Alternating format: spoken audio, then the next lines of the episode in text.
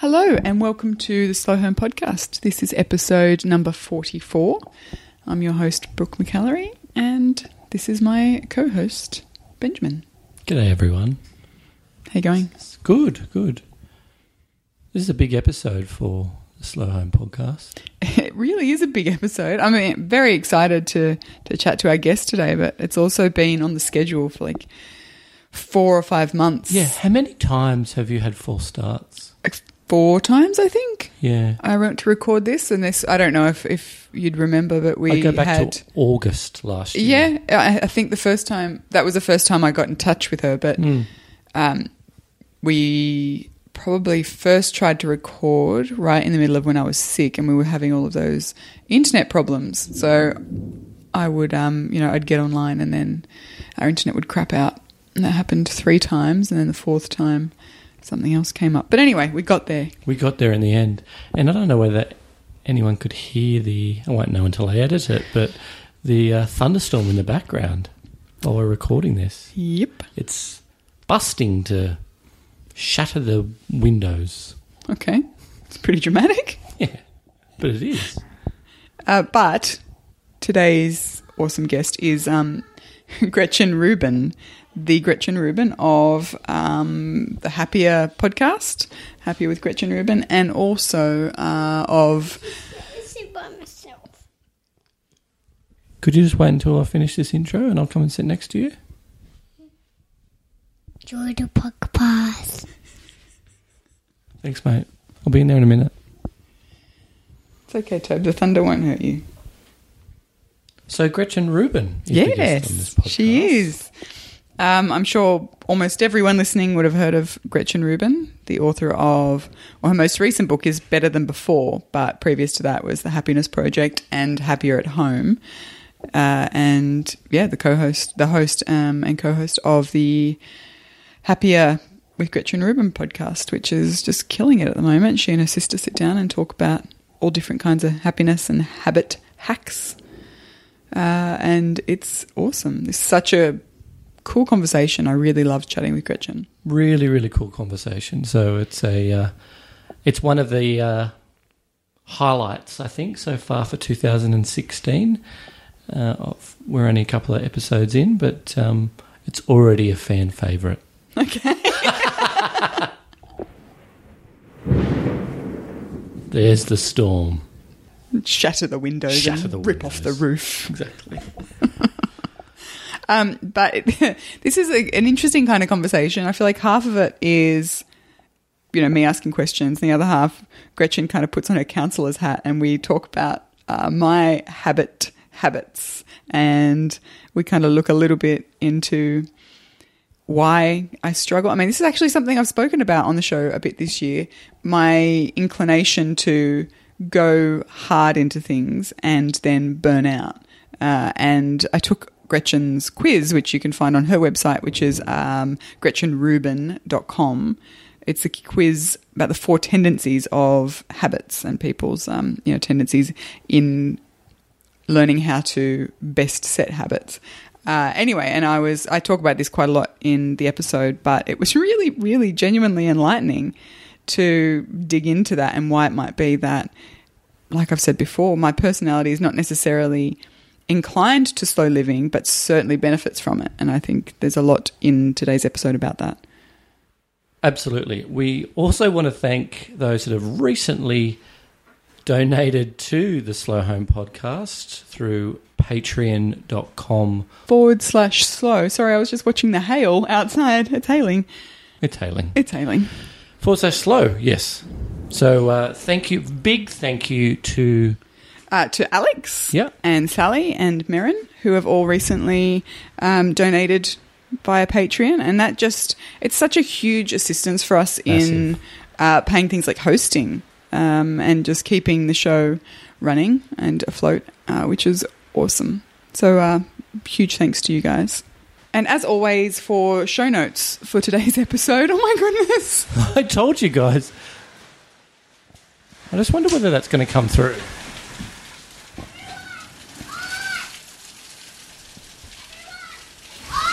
It's us.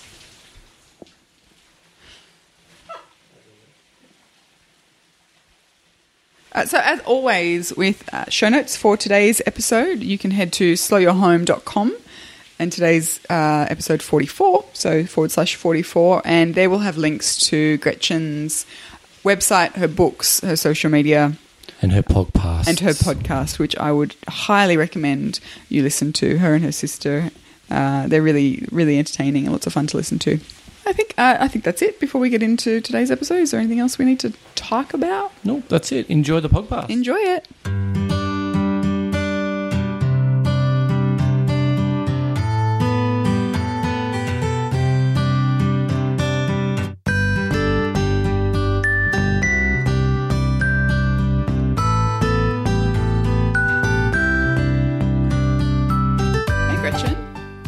Hello. how are you? I'm gr- I'm very happy to be talking to you. Me too. We were just saying off uh, off air that technology had played a part in kind of delaying this conversation a few months, but it's really good to connect. Yeah, finally it's happening. It is. Um, I mean, I, I guess we'll jump right into it. I just sort of wanted to congratulate you first of all with the success of your podcast and also your your new book. It's doing massive things, um, and I know I see your podcast with your sister. Um, we're in the same category in iTunes, and I see us kind of dancing around each other sometimes. So that's kind of Yeah. fun. Yeah. Yeah, it is fun. It's um you're enjoying doing the the podcast with your sister? You know, it's so much fun. We just did our first live event together just last week, and that was amazing, like on stage. And um, one of anybody who's read my books knows that my desire to kind of spend more time with my sister and and she's one of the most important people in my life but she lives in LA and I live in New York and we both work and there's 3 hour time difference um and this has been this amazing thing for us to do because now we talk all the time. We have all these adventures together in the world of podcasting. Um, and so I've had, it's been fun for me as a writer to have this whole new audience and a whole new way to relate to readers and listeners and to share ideas.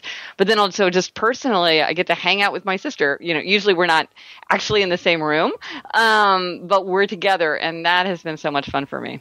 There's something really about um, you know the medium of podcasting, isn't it? Isn't there that that really lets you connect both with people who are listening, but also the person that you're sharing, you know, sharing the microphone or stage or whatever with. Um, it's, it's sort of, I don't know, it allows a deeper or a different level of connection. No, it really does. Yeah. It's so true. Yeah, no, it's it's a lot of fun. Um, I recently mentioned on my Facebook group that I was I had the opportunity to interview you and was just completely overwhelmed by the number of people who credit you and your books with changing their lives. Oh, that's so nice to hear. Oh, it's you know it's it's incredible, really. Um, and you know, in preparing for today's interview, I've just seen story after story after story of, of similar kind of experiences. Um, have you always been interested in um, happiness and habits? Is that something that you've always sort of felt drawn to understand, or was there a time in your life that that kind of caused you to shift towards exploring it? You know, that's a very interesting question. I think my whole life I've been very interested in human nature. And if I had to say what is my subject, I would say my general subject is human nature. Um, and but it sort of took me a long time to figure out how I would kind of relate to my subject. That's a very vast topic. Um, yeah, but I mean, certainly, but it's always been something that I've been drawn to those that kind that kind of writing and those kind of that kind of research. Um, you know, and one of the things that was really interesting in writing better than before, my new book about habits. One of the things that was really interesting to me to figure out was something that had always kind of puzzled me, which was, you know, with habits, it seemed to me to be easier for me to do a lot of things than other people. Like they it seemed like other people were struggling more in circumstances that I did not find that difficult. Right. But I didn't really I was like, huh, I never really thought about that. But then in writing better than before, I really had to I really came to understand myself and my and myself in comparison to other people, which was a huge revelation. And so I think part of it is like I'd always been interested in it um, you know, just my own, you know, desire to understand people and myself better, as well as sort of an intellectual interest in the subject. Right. Yeah, I want to really dive into um, you know the things that you kind of recognized in yourself that make maybe forming habits and positive behavior and change easier for you. Uh, because I've done a bit of reading, and my husband and I took your um, you know the four tendencies quiz. Oh, excellent! Yeah, yeah. Ooh, want to hear that? It was okay. very very enlightening, actually. Ooh, Uh, yes, I can't wait. Excellent. Um, so you're, uh, I guess, in a related kind of question, you, do you think that you find those kinds of changes easier because you're a routine person, like you enjoy a rhythm to your, your days and your weeks, and um, and you're also, I guess, uh, stronger in willpower, or is there some other kind of trait that you you uh, you know give credit for for that? Well, you know, it's you. You put your finger on one of the central questions about habits, and one of the one of the things that's really powerful about habits, because is, and which is this idea of willpower. Now, we all understand that willpower is good. Like, you want to have a lot of willpower. You want to go through your day with high self command. This is just something that it's a precious, precious resource that we all need a lot of. And many, many things can tax our willpower and make it hard to exercise our self control, whether that's not thinking about something that's troubling you, whether it's presenting yourself in a certain way, whether it's biting your tongue, whether it's not reaching for something that's in the refrigerator. You know, there's a million going to the gym, million things that you that you need your self-control for. But the fascinating thing about habits is that habits free us from having to use self control or having to make decisions, which is also very exhausting. Because when something's a habit, you don't have to think about it, you don't have to make a decision, you don't have to use your willpower. So, like, say something like dessert. So you asked me if I want dessert. I say no. I don't have to think about it. I don't have to make a decision. That is just effortless for me because what's my habit? I don't eat sugar. Hmm. Uh, now, a lot of people would not necessarily want that habit. That habit works very well for me, and I explain in the book how I got that habit and why, for me, I love not eating sugar. Not eating sugar makes me way happier than eating sugar ever did because I have this crazy sweet tooth. Um, or you know, I don't get decide to get up at six a.m. I don't decide to go to yoga every Wednesday because these are habit. I don't decide to put on my seatbelt. Um, and and when we have habits, then these behaviors are on autopilot. So they happen without thinking and and the and the brain wants to make things into habits because then the brain is free to deal with complex and novel and urgent matters. So you can be thinking about what we should talk about on the podcast while you're brushing your teeth because you don't have to think about brushing your teeth. That just that's a habit. And so really habits are a way to to save willpower so I wouldn't say that I have a lot of willpower necessarily, but just that I have a lot of habits. So I can save my willpower for when I need it. And I am a person who has a high affinity for habits, which is probably why I wrote a book about it. well, it makes sense. You're playing to your Yeah, yeah. strengths. no, it's, it's funny because a lot of people said to me when I said I was writing a book about habits, they'd say, Well, why are you writing a book about something that everybody has this negative association with? And I was like, Well, that's interesting because I have a very positive association with habits. To me, this, this is like delicious and intriguing, and I, I can't, I love learning about it. And one of the things that I set out to understand is what's going on with these people who are having this negative reaction? Like, clearly that's going to affect their ability and their desire to form habits. And that's important to understand because if I'm a doctor and I'm trying to get you to take your blood pressure medication, or I'm a teacher and I'm trying to get you to learn the multiplication tables, I need to understand how you're thinking about habits because that's going to influence whether I'm able to communicate with you. Yeah, um, and, and I mean that's the other thing. I mean, you can read your books from a really personal point of view and just think, how can I use this to affect change in my own life? But um, you can sort of take a big step back and see, uh, you know, ask the question, how can I use this information to better deal with the people in my life and to better help them to, you know, to affect change in their life? Or how can I become a better manager or a better parent or a better friend? Uh, which is what I find really fascinating about it. Well, it's interesting because I think with the ha- with the Happiness Project and Happier at Home, they are very interdirected. And one of the things that I really learned was, you know, the only person I could change was myself. Hmm. And that's sort of hard to accept sometimes that you really can't change someone else. You can only, and it's tempting to think, well, I would be happier if somebody, if this other person would behave properly. So here's what they need to do for my happiness project. Like we've all had that list. But what I did find was that when I change, a, a relationship changes. And when I change, others may change. And so one way to bring around a larger change is just to change myself. With the habits book, with Better Than Before, I think you're, I think that it's even more true there that you can see this is how I would change my habit, but this is also how I can play a role in helping someone else to change habit, like the strategy of convenience. This is a super powerful strategy.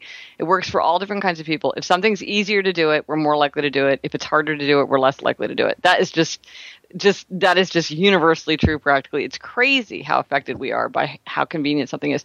Well this is a place where you can help someone else. If a person's having is struggling with something you could say to yourself is there a way i can make it more convenient for this person to do it? Can i take out some of the burden? Um, you know back to the blood pressure medication can i put that medicine right in front of the coffee machine?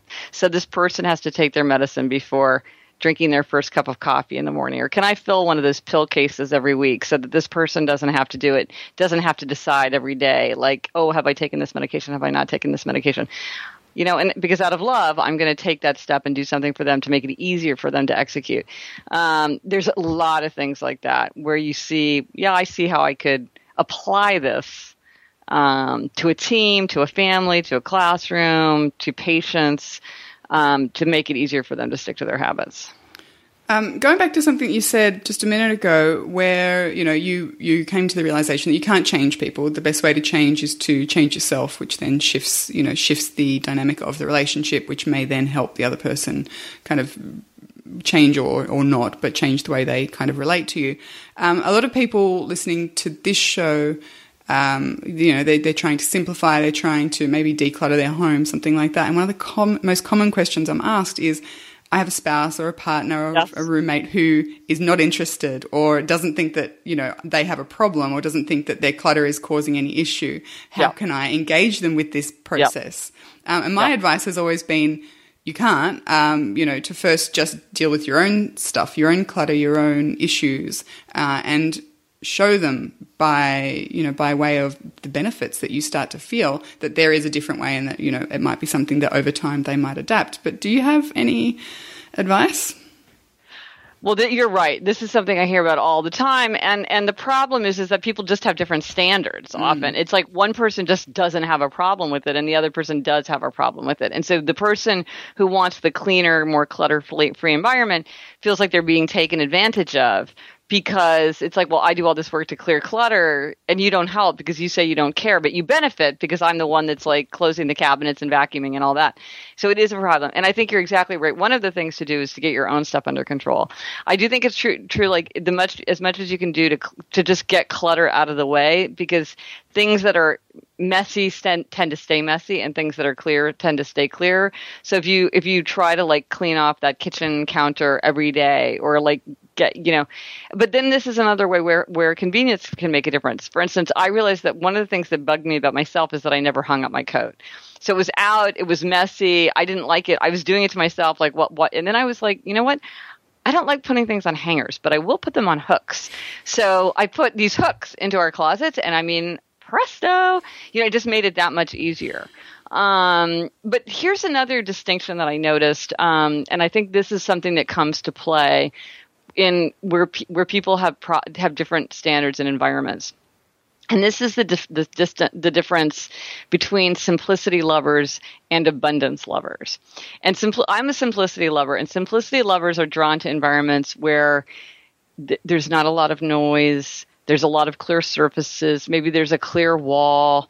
There's there aren't that many things out. They don't like a lot of choices typically. Um, they like things simple. Now abundance lovers thrive in an environment there's where there's bustle maybe where there's noise where there's choice. Like they like collections. They like stuff on the wall. You know they don't they're not bothered when there's a lot of things on like i don't even like to be in a place where there's a lot of decorative items nicely arranged. Like I'm like, can't we just put this stuff away? You know, it just it just or like I'm the killjoy who walks into a room where music is playing and without even thinking, I turn off the music because it's too much for me. Um, but so I think sometimes what it is is it's different levels of sort of cleanliness level, but then it's also that some people like that sense of like there's a lot going on and there's a lot of stimulation, and some people are just like I can't take it, it's too much.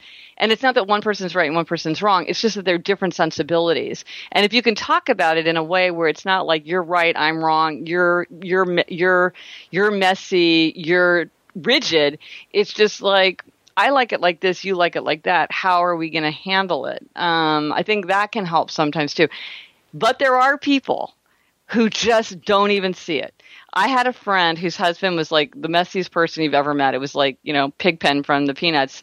And she did an experiment where they came back from a trip and she left his suitcase open right in the front of the front door. Like you had to literally like step on his clothes in his suitcase to walk into the house. And she's like, I just want to see how long he can go. It was there a month and she finally gave in. She's like, he simply does not see it.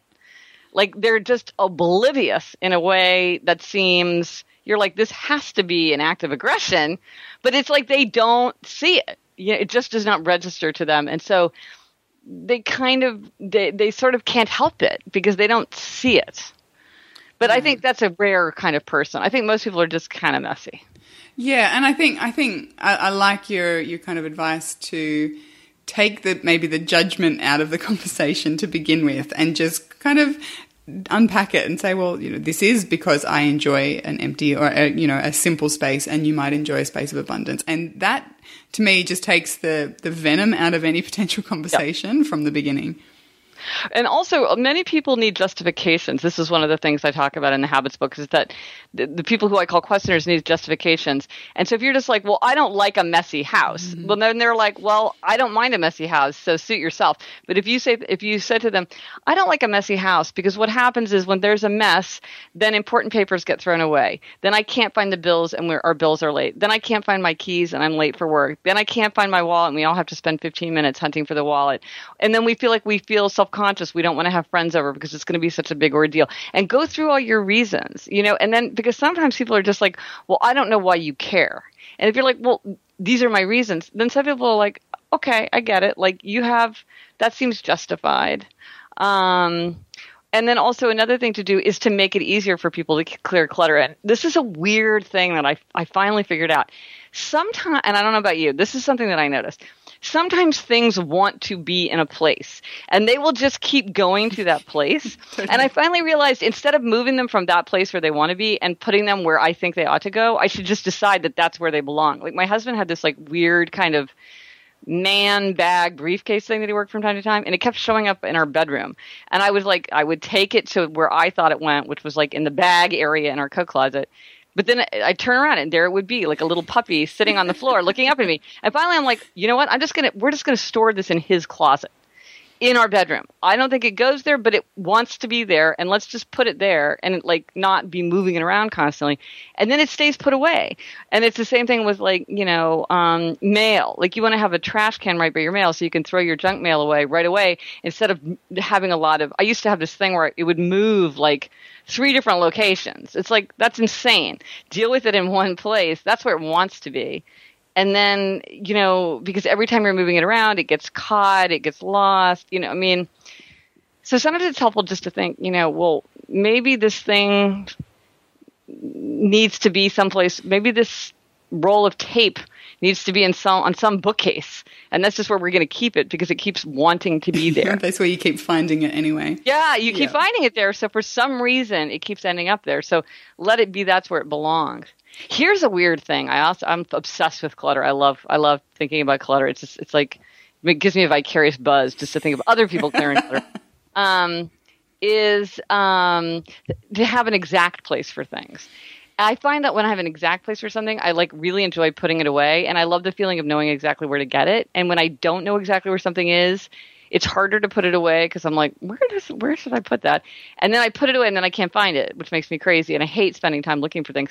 But when it's like this oh i bought a new set of aa batteries. Here is the basket on the second shelf of this particular closet where i put the batteries.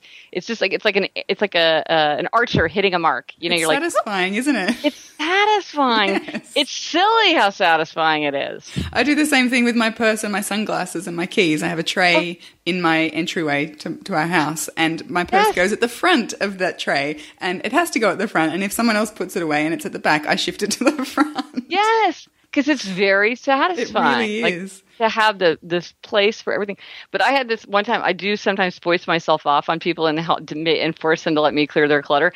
I have this one friend who was super messy, so it was very exciting for me, kind of exhausting for her. Um, but so we did all these things, and we organized her office, and we put so many things away, and we got rid of so much, and we gave away so much, and we threw away so much stuff, and and then we're like sitting there and there's like one thing, like a box of stationery left. And I was like, okay, now where does this go? And she just literally turned around beside her, opened up a cabinet, stuck it in and shut it. And I was like, no, that's, don't do that. You know, it felt so wrong to me because I'm like, you got to think, where does this thing belong? Because if you put it where it belongs, it's gonna like it'll be that'll be right. But if you just jam it in there because now there's some space in there because we just spent three hours cleaning it out, well, that's that's you're going to be right back where you started from. Exactly. You just get the shove. You know, everything you get shoved. shove. Yeah.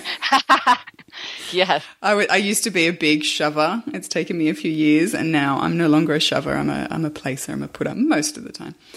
Um, I guess kind of stepping back, but in a related kind of question to that, a lot of people um, who I talk to who read my blog and listen to the show, they they want to slow down and they want to simplify. Like they're really high level, broad goals. Uh, and often they find that overwhelming. You know, if you say to someone, I want to simplify my life, you go, okay, well, where do I start? And then you look around and you see the clutter and then you see the, the complexities in your, you know, your schedule and it just kind of grows and becomes this huge mountain, this insurmountable kind of peak. Um, how, how would you suggest that people could kind of harness habits to make changes that are that big and that broad? Yeah, that is a huge question. I know. Well, I think that I think that a, a mistake that sometimes it's tempting to make when you're when you're trying to bring about these changes in your habits is that you give yourself a, a like like I want the habit of slowing down, or I want the habit of being less stressed, or I want the habit of being more present in the moment. No, those are aims. Those are worthy aims, but they're not something that can be a habit. And mm-hmm. so, what you need to do is to really break it down and say to yourself, okay, uh, I want to simplify my life. What does that mean exactly? And turn it into concrete, measurable actions that you could do.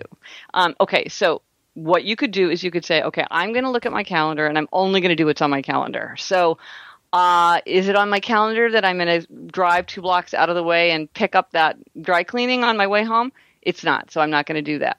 I'm going to I'm going to take a schedule and I'm going to keep to it. I'm not going to constantly be adding things as I go, so that I feel like the faster I run, the further I'm falling behind. That's what you could do. That you could say I'm going to make a uh, make a schedule and stick to it. That's the strategy of scheduling. Now, the advantage of the strategy of scheduling is that it forces priorities because if you look at your calendar, there's only so much time, and so you can make time for the things that are important to you, and then some things may fall away you've made that decision instead of just sort of like going through your day and getting to whatever you get to. Um, another thing is, or you might say to yourself, I want to leave 10 minutes earlier for every appointment than I have been doing because I want to feel like I have plenty of time and I don't want to be late. And so if I would usually leave at 9:30, I'm going to leave at 9:20. That's a that's a that's a concrete me- measurable habit that you could do. Um, the strategy monitoring is like really pay attention to how you're spending your day. How are you spending your time? How much time are you spending in the car? Some people spend a huge amount of time in the car. How much time are you spend doing stuff that's really boring to you? Like, is there a way you can delegate that or outsource that? Um, but just monitoring where you're spending your time. Um, maybe you feel like you need to simplify your life because you're exhausted. Well, maybe you need to get more sleep. Um, now, the strategy, and then sometimes there are things that people kind of can't manage, like screen time. Like if there's a TV show that you just binge watch and just, or you know, you're watching tons of something, or uh, you, there's a, a, a like a game that you're playing for hours and hours, or you just online shopping for hours and hours. Maybe you just have to say, I'm not going to do that anymore, or like I'm not going to do it at night, or I'm only going to do it during lunchtime, or whatever, so that you free up time. Um, so that you can because because what does it mean to you to simplify your life? Do you want to get off of a committee?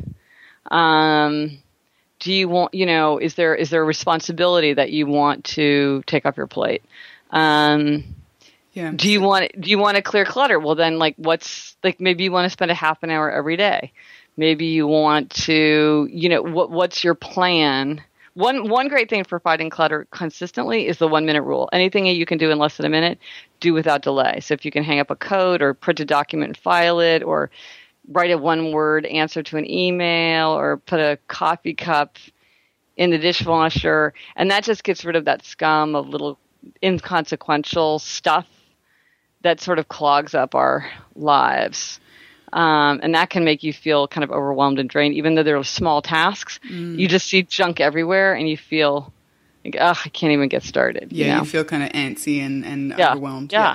yeah. Yeah. So I think um, you know taking the time to clarify first of all what it is Yes. because I mean we hear Yes. these ideas thrown around all the time of slowing down, simplifying, and we go, "Oh, that sounds great. What does that actually look like Yes. to you?" Yes. And then Yeah. breaking it down into smaller habits and behaviors um, and, and kind of applying them over time. You're probably going Because to get even- Because even simplify your life does for some people that means stuff. exactly. Simplify your stuff. For some people that means simplify your time. Well, time and stuff very different arenas to be worrying about. Yeah. So the you know like what are you actually? You're right. One person can have one thing in their mind, and the other person can have a totally different vision of what that that what they're aiming for, and you're not going to get there unless you take the steps to remedy whatever your particular issue is. Yeah. Yeah, that's I mean, that's exactly exactly it. And um, I mean, I personally, once I figured out what it meant, it was much Yeah. easier to then feel like I was on the right track and not waste my time doing other things. And slowly, Yeah. you know, slowly the negative things that I didn't want to be spending my time or my you know my energy on, they started to fall away because I was actually spending my time and my energy on the things that I did want to, you know, did want to improve and did want to um, spend more time kind of engaged with. That's the goal. Yeah. Um, so Ben, my husband and I, we took your um, Four Tendencies quiz. um, yes. So fascinating. I've been. Uh, the timing was perfect actually because I took it. I've only just taken it recently, um, even though I felt like I had a pretty good handle on um, on the way I I dealt with things and change. Um, so I'm I came back as an obliger. Um, But I was reading quite a lot of the uh, the descriptions and could see also a heavy influence of rebel. Yeah, well, obligers and rebels, there's strong affinity there. Yeah, and I could really it was it was just fascinating to then look back over my behavior and, and ways that I've changed and chosen to change or failed to change, um, and could see really easily how um, how uh, I I had set myself up to fail, I guess. By you know, um, and this year Ben and I are doing every month we're choosing a new experiment, like a slow living uh, experiment to to kind of report back on on how it impacts us and whether or not it's something that we feel we'll keep up with. And the first month is actually we've quit sugar. Um, and I've found it really interesting, first of all, that it, the answer is just no, first of all, that, you know, no, I'm not having anything with sugar in it. No, I'm not going to, to eat out. No, I'm not going to eat bread. And I'm, you know, it's really easy in a way to say no because the answer is strictly, strongly no. But the other thing that I'm finding quite interesting is I'm doing it with someone and reporting our, you know, our results and our, um, our challenges, our failures, our, our wins to people. So I really feel like I owe them the you know my full efforts. Whereas if I was probably if I was doing it for myself, I would probably just wuss out at some point. Well, I mean, and that's a good, that's an excellent way of knowing about your tendency and then shaping things in a way that's going to allow you to stick to your habits. Yeah, it's um I, I can already see that this year I will be approaching it differently. You know, we've been getting up and doing yoga every morning, the two of us, um, and I know that there are days that the only reason I get up is because Ben gets up, and there are days where it's similar for him as well. Um, he he tended what's to be he? more an obliger, and then um, uh, the other like the other arm. Oh, I'm drawing a blank. A Um, polder? Yes. Questioner? Yeah. Yes. Um, so it, it, we have a kind of a curious mix, and I think we work quite well together for that reason.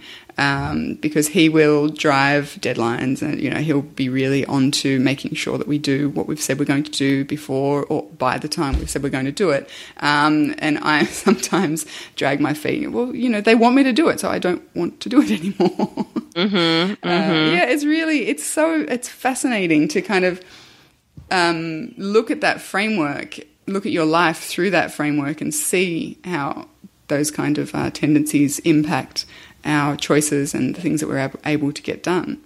So, sh- do you think I should explain them uh, Yeah, that briefly? would be wonderful. Thank you. Yeah, yeah. Um, so the four tendencies, it's like a framework that divides people into four categories. Upholder, questioner, obliger. That's what Brooke was just saying she and her husband are. Um, and rebel.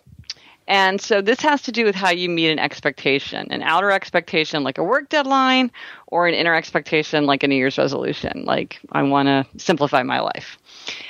So upholders readily meet outer and inner expectations alike. So they they meet a New Year's resolution, they meet a work deadline without much fuss. They want to do what's expected of them, but what they expect from themselves uh, is just as important to them. They'll just as likely to stick to that. Then there are questioners. Questioners question all expectations. They'll do something if they think it makes sense. They hate anything inefficient or arbitrary or irrational. They're um, they always want to have justifications for whatever they're doing. But once they've accepted that something makes sense, they can do it with no problem. So in a way, they make everything an inner expectation. Then obligers, which you say you and your husband are, and I have to say this is the largest tendency. The most people of everything fit into the obliger mm-hmm. tendency. They readily meet outer expectations, but they struggle to meet inner expectations. So you say like, well, when I have my audience reading my blog and I have my husband with me, it's not hard for me to quit sugar. But if it was just me quitting sugar on my own, I might not be so likely to stick to it. That's a very that is the obliger pattern. They can meet external expectations, but they struggle to meet inner expectations. And then rebel, rebel, uh, they they resist outer and inner expectations. So they want to do what they want to do, when they want to do it in their own way. If you ask or tell them to do something, they are very likely to resist and they don't even want to tell themselves what to do. Um, and rebel is the smallest tendency. Very few people are rebels, but my tendency, the upholder tendency, who readily meet outer and inner alike, that's also very small. Most people are either questioners or obligers, and and you and your husband being obligers, there's a lot of obligers, so that makes sense. That, and I'm an upholder, you know, and uh, and that's probably why I wrote a book about habits. You know, that's like the kind of thing that appeals to an upholder. yeah. Um, and that's, I mean, going back to what you said earlier, that that tendency is is why you found um, mastering habits and getting more done and things and things that other people struggled with weren't a struggle for you. Was yeah. that that was due to the fact that you have a tendency as an upholder? Yeah. Yeah. No, and I and I, it's not like and all these tendencies have strengths and limitations. They all include people who are highly successful and also big losers.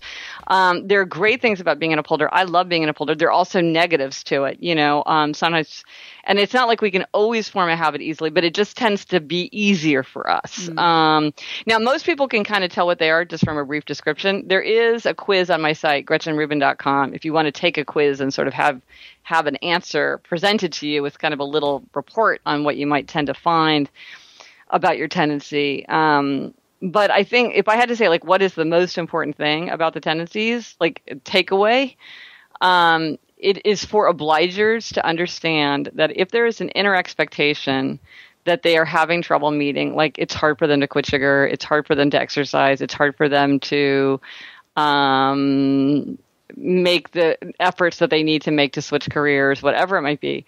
The answer is always outer accountability. Once they plug in outer accountability, like doing something with a spouse, doing something for an audience, doing something with a friend, hiring a coach, um, starting an accountability group. There's a starter kit on my site, GretchenRubin.com, for starting a habits group of people to hold each other accountable. Then they can do things no problem. They just need that outer accountability. Yeah, I found last year I started um, previous to that, I guess I'd always told myself that I worked best alone. You know, I was a real lone wolf, mm. and I, I that's that's where I got my best work done, and that's where I was able to sink deepest into things. Uh, last year, I started to work with some people, collaborate on certain projects and things like that. I was amazed to see how much more productive uh, and effective I was once I started to engage with people. It was just uh, a massive wake up call for me, and I think that plays right into the the whole obliger tendency. Yeah. Yeah. Yeah. No, and it's it's uh, it's really helpful to know if you're trying to manage yourself, like what do you need to give yourself in order to stick to a habit, or if you're trying to help someone else stick to a habit, you know, if you, um, I was talking to a rebel the other day. Actually, we interviewed him on the on the podcast. This guy, very successful guy named Nir Eyal, and he's um, a rebel. And he was saying that when he was starting out in consulting, he had a great boss who was like, okay, here's the problem. I don't know the answer. I don't have time to figure it out. Here, take three months. Call me if you run into a roadblock, but otherwise, I'm not going to check in with you. Go fix it. And and he was like, that was amazing. He did great work. But then later on, he got had a different boss, and the boss was micromanaging him and checking in with him every day, and he hated it and quit. Um, now, with an obliger, it might be really much better to have somebody who's supervising you where you feel like they're holding you accountable. Now, no one likes to be totally micromanaged. Nobody likes to be completely controlled. But you might work better with supervision and deadlines and a sense of, of obligation to other people. Or that might actually turn you off. And you're like, the more you tell me what to do, the more I'm going to tell me, tell you, you're not the boss of me and like not do what you want. And so it's important to know: Are you dealing with a rebel or are you dealing with an obliger? Because the uh, like the same things are not going to work on those two people. Yeah, it's really interesting. Even listening to you that there, I can see examples in my life where I've swung wildly between the two. You know, where I definitely do. Um, particular, I guess it's down to the work that I'm doing as well. The work that I'm doing now, I love. I really enjoy it. Um, but there's also a lot more of myself in it, so I feel like the risk is greater. Um, You know, so working with someone is really helpful for me to push through those barriers. Um, whereas when previously, when I was in jobs that you know I had no I had no invested, you know, interest in, I would really push back against my boss. You, you know, you tell me to do that. I don't want to do that. You know, you're not the boss of me. There's a very striking pattern among obligers called obliger, which I call obliger rebellion, which is obligers will meet, meet, meet, meet expectations, and then at a certain point they kind of snap and they're like, okay, that I'm not going to do, and I won't do that. And sometimes it's sort of small and symbolic, um, and sometimes it's enormously destructive. Um, and so you do, if you're an obliger, you really want to watch out for your, because obligers do tend to get into these, they do tend to get resentful and burned out and they are often taken advantage of. They feel like they're being exploited and they, they often are being exploited. Um, and so, and so this obliger rebellion can be, I mean, several, weirdly, this is like a weird pattern within obligers. Several obligers have told me they do the very same thing, which is there was somebody in their office who kept, um, kind of, um, giving them uh, trouble for being a little bit late, even though it didn't matter. And so then now they're like literally sitting in their cars for ten minutes, make sure they're late because they're like, you, you know, ah, I'm not, you know, I'm not, I'm, you can't, you know. So this is like a little obliger rebellion, but often obligers are are really valuable employees, and um, because they're meeting external expectations and not meeting their inner expectations. Like, because an upholder might be like, "Well, I'm sorry, I can't help you out. I got my own thing to do." But but an obliger is likely to help you. Um, and then they'll do things like just quit and say, and then and then you know, even when the boss comes and says, "We don't want to lose you. How can we make this right?" They're like, "You know what? I'm done. I'm it's over." Or they'll blow up a friendship after 20 years to be like, "You know what? I've had it with you." And it's just over. There's no notice to cure. There's no there's no period of negotiation, um, and that can be very destructive. So you want to avoid those periods of oblige rebellion. And if you're around an obliger, you want to help them not get to that point of of burnout. I guess that's um, where other kind of behaviors would come in um, things like taking time and understanding where the edges are of your you know of your Right. your capabilities and your coping mechanisms and all that kind of thing because I know that's definitely something that I've always struggled with like I will push and push and push and push and say yes and say yes and say yes and then just hit this brick wall um, you know and cr- either crumble um, you know physically or emotionally or just get really resentful and burnt out Yeah.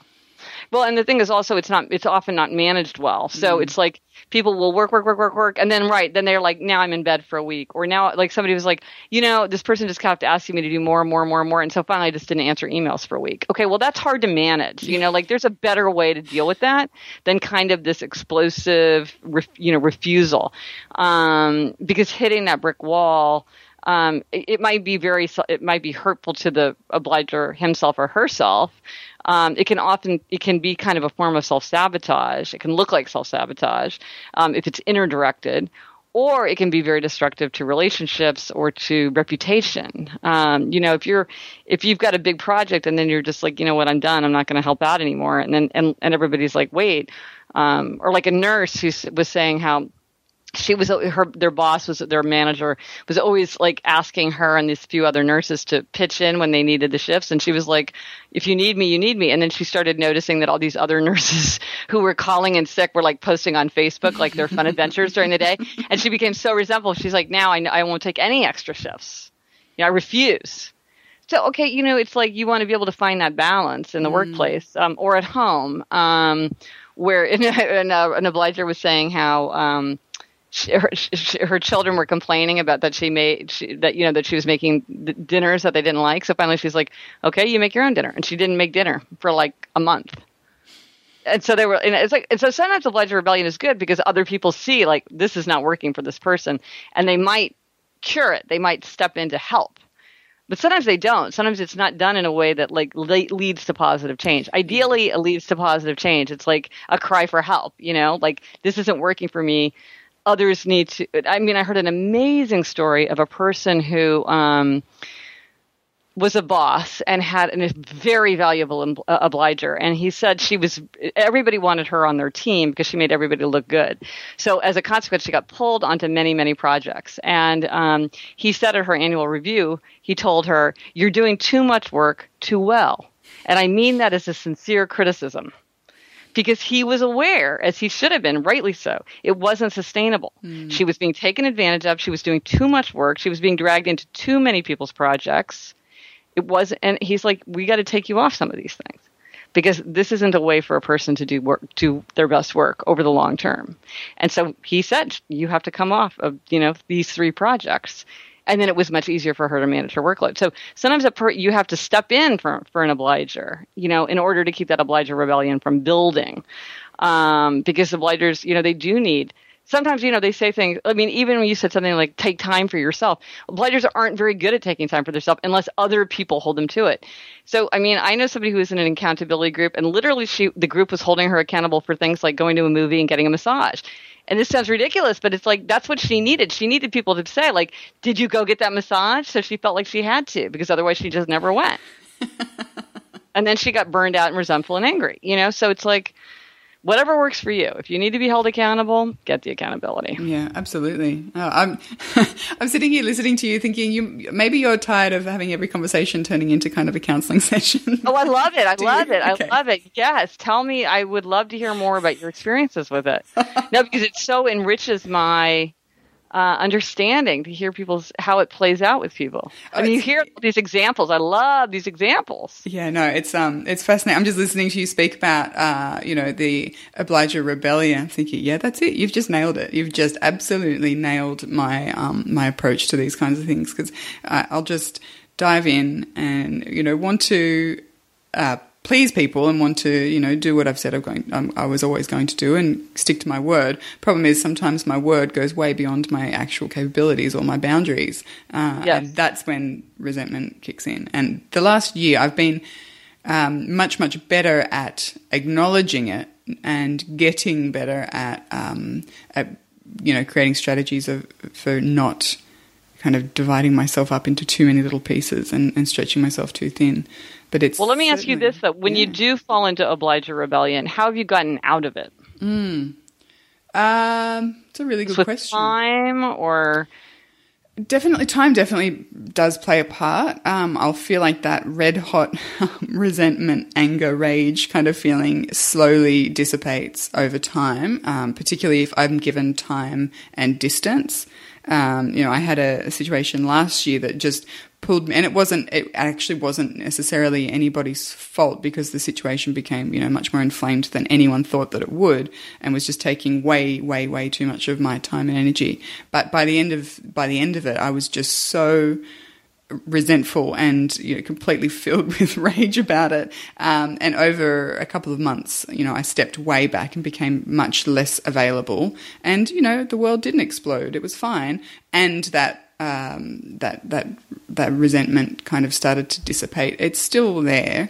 Um, but it's definitely time. Something that helps, um, not so much in, in those kinds of instances, but maybe in um, more personal relationships and things like that when you feel like you're being taken advantage of. Sometimes it helps to look at things for me um, from the other person's perspective just to understand um, their needs and their priorities and why we're kind of butting heads over it. Um, but more than anything, it's me just recognizing that I've done this to myself. I'm the one who said yes. I'm the one who's continued to do things when it became, um, you know, a negative part of my life, uh, and I can't really point the finger at others. I'm the one who's who's still making myself available. So now it's about learning to either say no or learning to you know say not yet or not now or um, and feeling okay about that. Probably the thing that I struggle with the most is feeling guilty um, about saying no or not being there for someone. And um, yeah, I don't know if that answers your question, but Yeah, that's interesting.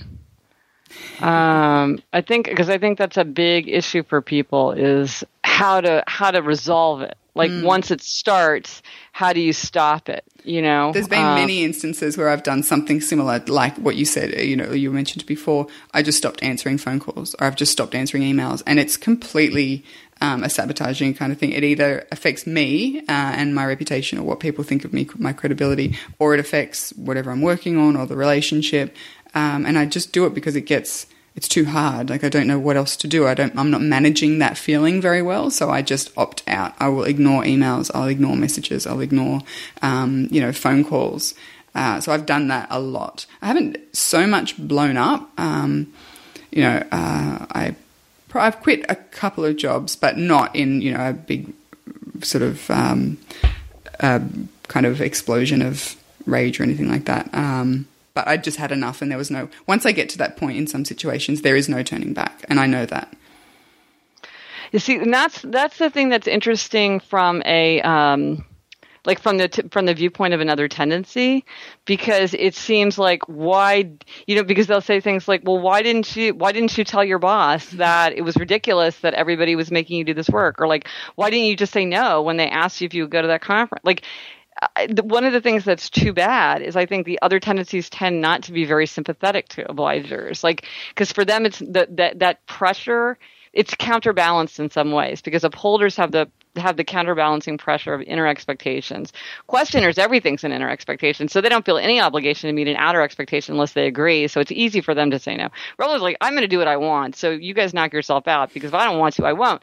And so from their own perspective, for all of them, they don't understand. They're not. They don't sympathize with what the obligers feel and which makes it worse, you know, because the obligers have this feeling of pressure, and the people around them, obligers understand, but the other people are like, well, why didn't why you got yourself into this? You said yes, you agreed to do this. If you didn't want to do it, why did you why did you say you would? Why do you feel this pressure to do it? And and that's not helpful. You know, I think once you understand the tendencies and you understand these patterns of behavior, it's much easier to be to see what's going on. Like I had a guy who said to me, "Oh, it drives me crazy because every year my wife we have all her her relatives come for Thanksgiving dinner. My and one of the things about obligers, they often feel like tasks attached to them personally, Oh, so they don't want to outsource or delegate. Like they feel like I have to do this myself. So she'd say all of her, she would come and then she would want to clean up the whole house, then make this big dinner, serve this big dinner, do all this cleanup, and she was exhausted and she was really resentful and and and she wanted him to help.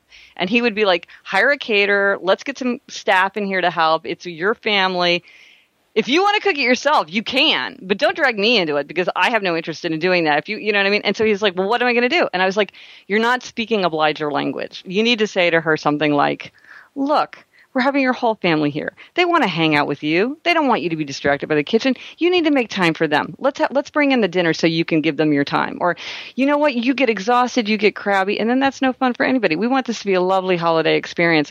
If you want them to really feel like they're having fun, they're going to want to sit down with you. So let's bring in somebody else who can help out so that you can be there for these guests who are who really are there for you. And then that's that's obligers understand that. That's like okay, uh, this is what I'm meeting the outer expectation of other people. Because if you're just like, well, suck it up, you know, then they're going to be like, well, I have to do this, right? You know, so when you understand how to respond to somebody else's values, then you can you can reach them in the language that they'll understand.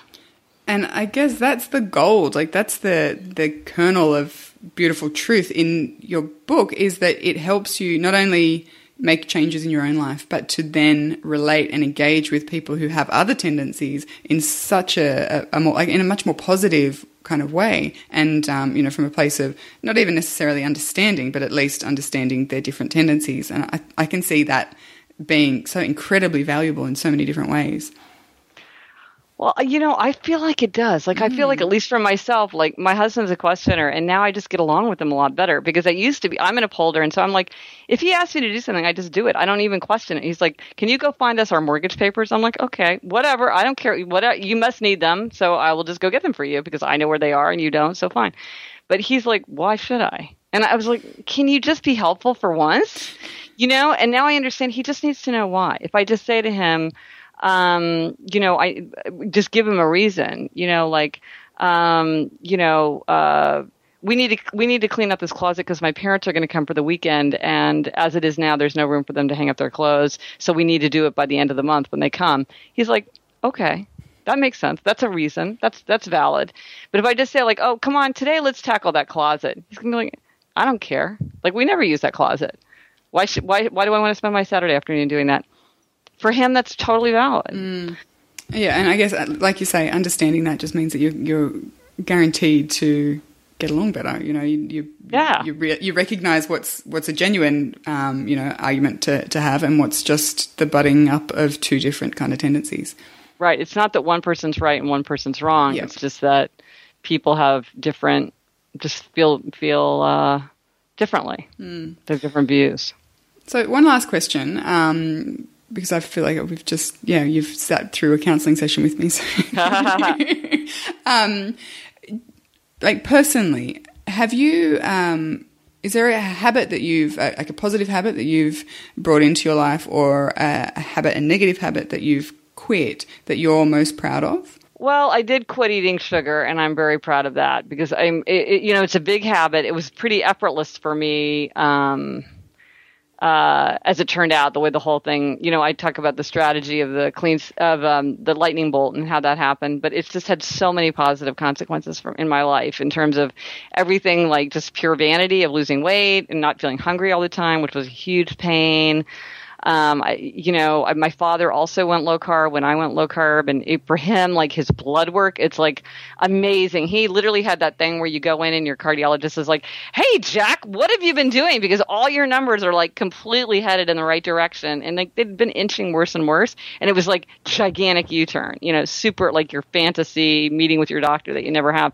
So that's that's that was a really powerful um, habit that I that you know it's it's a very pervasive habit. Um, but you know, there's many things of, like as I've got into this, there's many things about me that made that easier. For one thing, I'm an abstainer, so like all or nothing works for me. So mm-hmm. this is a very extreme way of eating. I'm an upholder, so I take very great satisfaction in kind of upholding the rules that's satisfying for me. I'm also not very, um, it doesn't really bother me to do things in a way that other people might think is kind of weird or kind of rude even so i could go to a dinner party people are like but what happens when you go to a dinner party and like they serve you mashed potatoes i'm like I don't eat mashed potatoes, whether I'm at a dinner party or not. You know, like I just don't eat. I just don't eat it. And what I find is nobody really cares, but it doesn't bother me. For some people, that really bothers them, and so mm-hmm. it's harder for them. They feel more uneasy in those kinds of situations. Somebody said to me, um, "Well, you couldn't possibly go to somebody's birthday party and not have a piece of birthday cake." I mean, that's just rude. And I was like, if you think that another adult cares if you have a piece of their birthday cake, I mean, like, no, I don't think they care. And if they do care, I don't care, so, which is not very nice of me. You know, I think there's a little bit of me that's kind of like, eh, um, which makes it easier to do this, but maybe makes me kind of less fun to be around. Um, so that, so, uh, you know, and a lot of people, a lot of kind of habits experts would say, well, you couldn't really change all of your eating habits overnight. Mm. You know, you have to work, you have to do substitutions, you have to work up to it slowly. No, not no, so much. But you just did, yeah. I just did it. Yeah. Yeah. But a lot of things came together. Okay. Um, which I describe in the book. Like I read this book called Why We Get Fat by Gary Taubes, and I was just utterly convinced, utterly convinced. Mm. I think some, and that's the other thing. When you when when the time's right to make a change like that, the time feels right you know, there's a, a, a surety sometimes, I, I feel, when we've made big big decisions that seemingly come out of the blue, you look back and you you see that there has been a whole host of things kind of coming together over time yes. to make it the right time to make that change. Yes, I I think that's 100% true, but the thing that's that can be frustrating about that is that sometimes like you want to evoke that and you kind of can't. There's sort of a ripeness to it. And certainly with the strategy of the lightning bolt, a lot of people have said to me like, "Well, I read that book and that didn't happen to me." And I'm like, "I know. It just it's not like you can't make it happen. It's something that happens to you."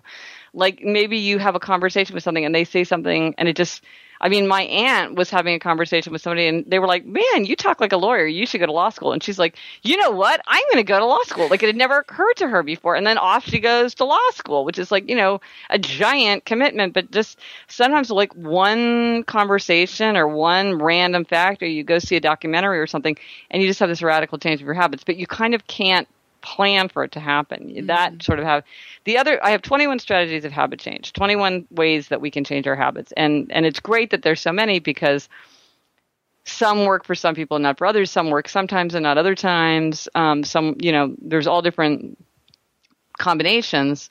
Um, but the strategy of the lightning bolt is the only one that happens to you. You can't consciously control it. The other ones are within our conscious control. And so those are the ones that we can set out to do.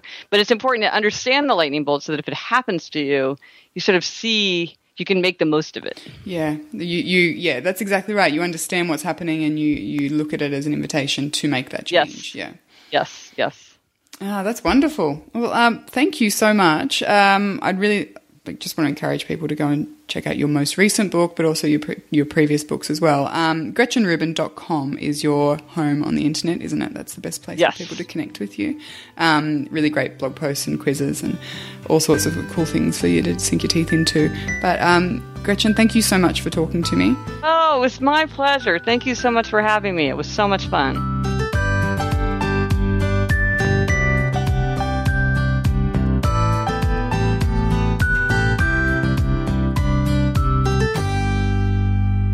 This has been another episode of the Slow Home Podcast. If you enjoyed it, be sure to subscribe via iTunes and leave us a rating or a review. Thanks for listening. Jackrabbit FM. For your ears. Who is that? Hi, Puck Pass.